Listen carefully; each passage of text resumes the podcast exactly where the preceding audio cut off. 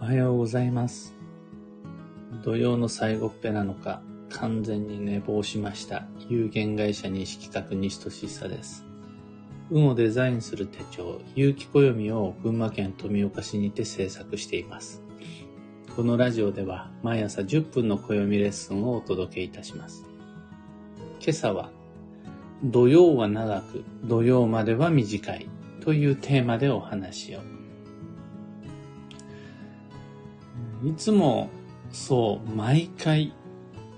毎季節、そうなんですが、土曜ってあっという間に来るなと思いませんか？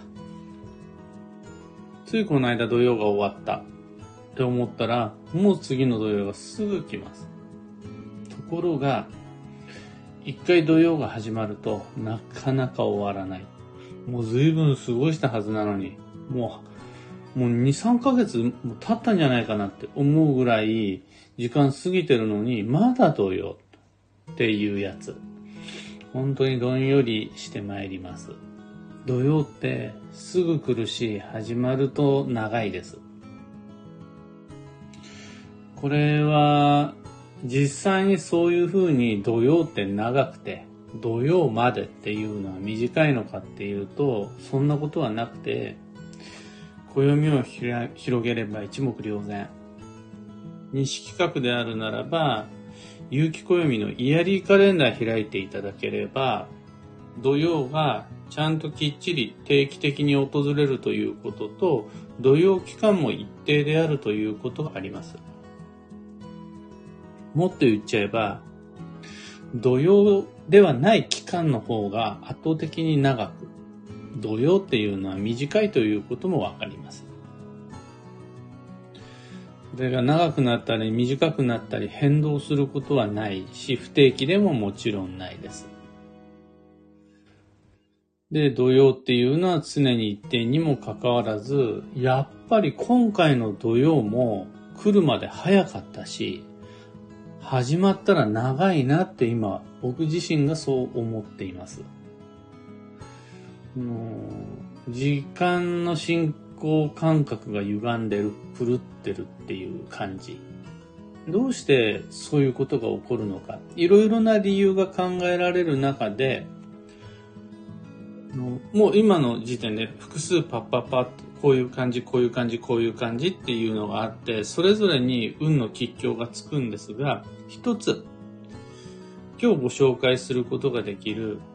こういう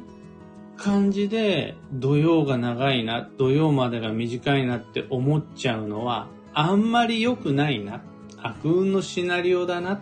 ていう理由の一つを挙げると、待つ身は長いっていうやつなんです。もしもご自身にとって僕と同じように土曜って長いな。なのに土曜までは短いなっていうふうに思っているとして、その理由が待つは長いからだとしたら、次の土曜に向けて何かしらの対処が必要になる。と思っておいた方が良いです。あまりそれは良い流れではないです。なぜならば、その、やりたいことができない。そして我慢しながら次の期間を待つ。っていうその時間は長く感じるものです。例えば、土曜だからっていう理由で今お買い物であるとか決断実行っていうのを我慢してる方は1時間経ってもまだ土曜 ?2 時間経っても2日経っても3日目を迎えてもまた今日も土曜なんだ。いつまで土曜なのっていう感覚になりやすいです。一方で、もうお買い物を済ませて必要なものが今手元にある人。いくつかの決断を終わらせて今自分自身を迷わせているようなものがないという人。すでにあれもやった、これもやった、やった状態で土曜を迎えて、やるべきことをあまり抱えてない人にとって、今土曜っていうのはそこまで長くは感じないはずです。なぜならば、待ってる身っていうのがあんまないから。一方で、あれもやりたい、これも欲しいっていう風に我慢しながら土曜を過ごしてる人の時間は長くなります。これがあまり良くない傾向です。イコール強度までは言わないけれども、そうなってしまう理由は、土曜前にある贅沢なチャンスをスルーしてきた恐れが非常に大きいです。その土曜を迎えるまでの間、あっという間に土曜が来ちゃった。なんていうことは絶対にないはずで、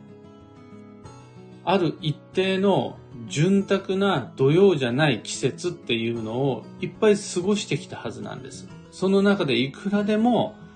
買う、決める、会う、行く、やる、そういう機会はあったはずなんです。それを全てスルーしてきたにもかかわらず、土曜になった途端に急に心も体も動かし始めて、あれやりたい、これやりたい、これ決めたい。なのに土曜。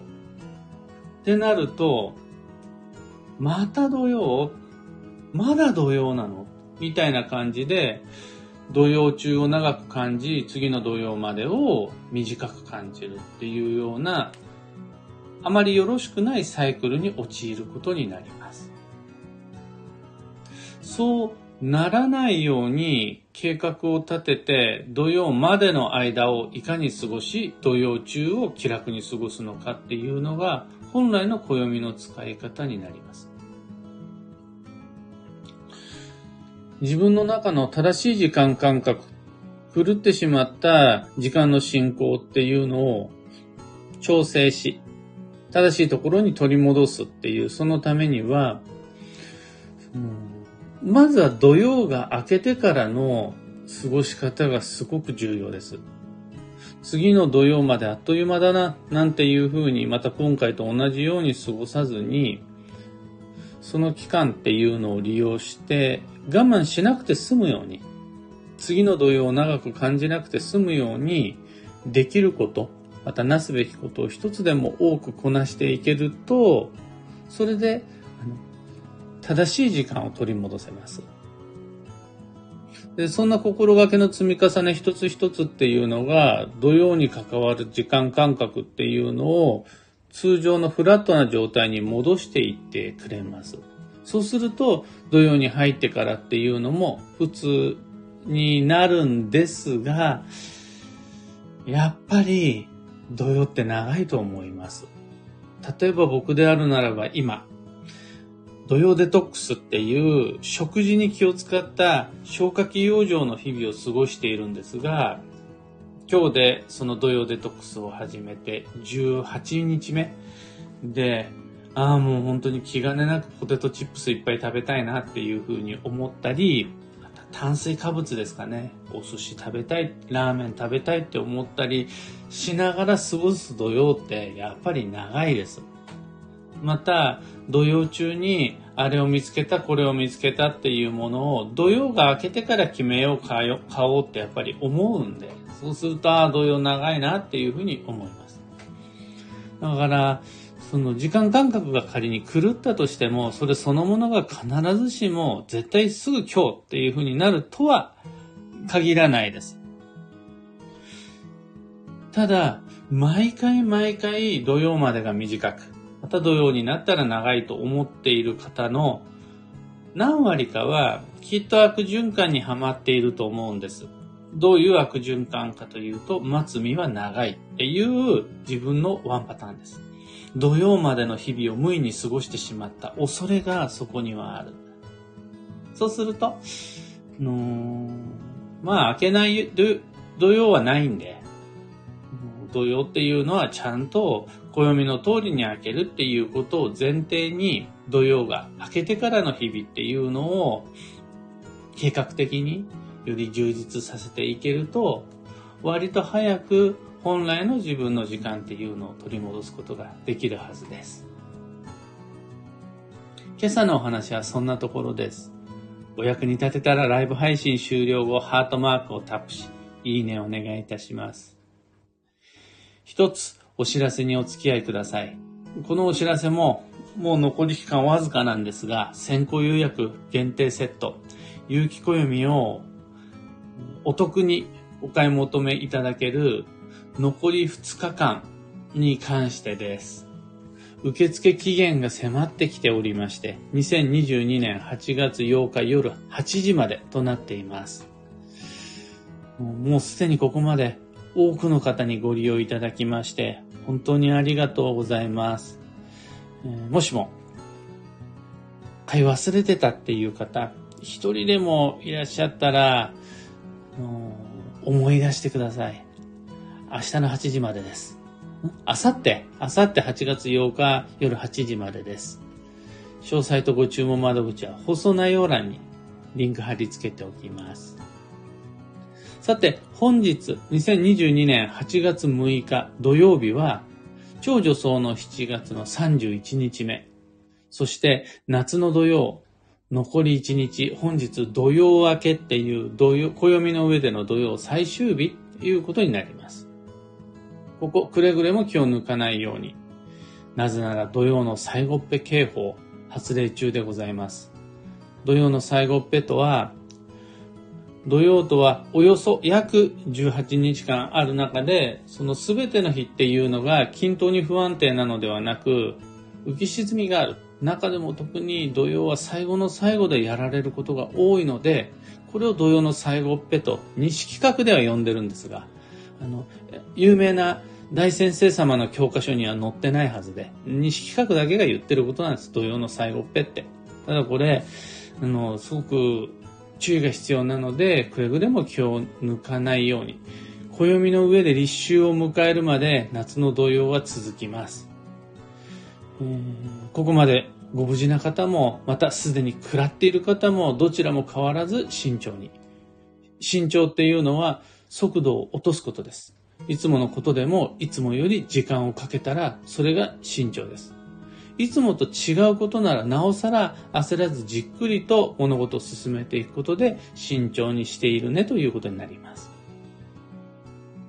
今日のキーワードは、尊敬、優れたものを認めるなんですが、優れたものを照れ隠しで認めないであるとか、優れてる人に対して逆の感想を言っちゃうとかっていうのは、もうまさに土曜中のトラブルのもと、敬意を示すであるとか、ちゃんと相手に伝わるように評価を表すであるとか、良いものを見つけたらちゃんと褒めるとかっていうことで、無駄な争いを減らすことができます。幸運のレシピは、ウニ。これウニに限らないです。旬の魚介類が今日のラッキーフード、幸運のレシピということになります。旬の魚介類は、ウニ以外にも、岩牡蠣。あ、岩牡蠣はもうちょっと遅いかな。えっ、ー、と、アジ、スズキ、ウニ、スルメイカ、シジミなどなどです。中でも特に推しているのがシジミです。土曜中のしじみ、夏の土曜中のしじみっていうのは、運の栄養補給によく効きます。迷った時の目安としてご参考まで。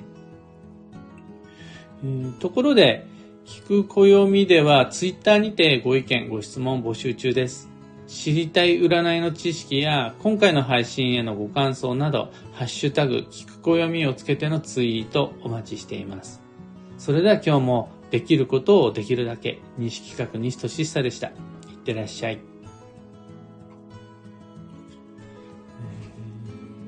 かよさんおはようございます。ブルースさんおはようございます。坂さんおはようございます。金子さんおはようございます。